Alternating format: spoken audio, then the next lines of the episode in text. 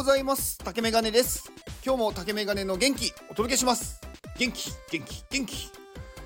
最近あのいろんなところにちょっと出かけるようにしてて最近じゃないなずっと出かけてますね。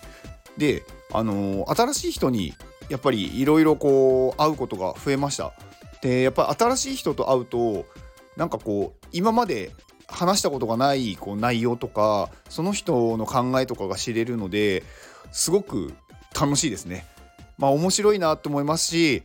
あこういう考えもあるんだっていうのがやっぱりあるんでやっぱり一人一人人間って違うじゃないですか。だからやっぱりいつも同じ人っていうのもまあ悪くはないんですけどやっぱ新しい人と話すってすごく大事だなって思いました。そこから得られるものってんなんかたくさんあるな。だからもっといっぱいいろんな人と話したいなってより思うっていう感じですかね。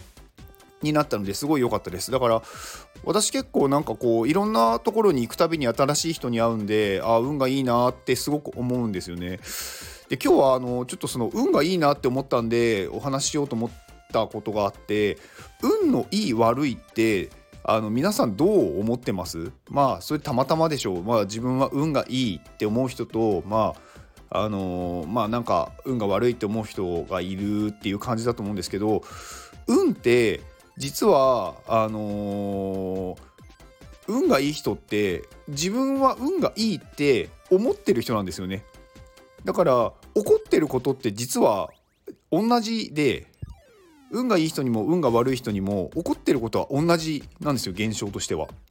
だけど起こったことをどう捉えるかっていうだけなんですよね。だから運がいい人っていうのは何か起こったことに対してんなんか例えばまあ車を運転していてまあ例えば何時にどこに行かなきゃいけないってなってた場合に、まあ、渋滞に捕まってしまったと。でその時に運がいい人の考え方だとあなんかもしかしたら今日は急いで行ったら事故を起こすかもしれないから、まあ、渋滞でちょっと落ち着けってことかって思うんですよ。だそうするとなんか起こったことがポジティブに捉えられるじゃないですか。だけど運が悪い人は渋滞にはまった時になんでこんな急いでる時に限って渋滞になるんだよなんかついてないなって思うんですよ。そうするとやっぱ運が悪いって思うんですね。でこれって起こってることは同じじゃないですかだけどそれをどう捉えたかっていう違いだけなので運がいい人っていうのは自分に都合がいいように捉えてるんですよでもそれでいいんですそれがいいっていうのかな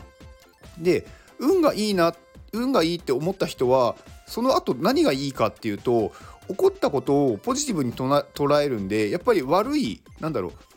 気持ちの面でもやっぱり前向きポジティブでいられますしあとは何か起こったこととか新しいことに対して挑戦またしようって思うんですよね。なんかやったことに対してどんどん学べるからやらなきゃ損でしょって思えるようになるんで運がいい人っていうのはチャレンジも多くなるんですよ。で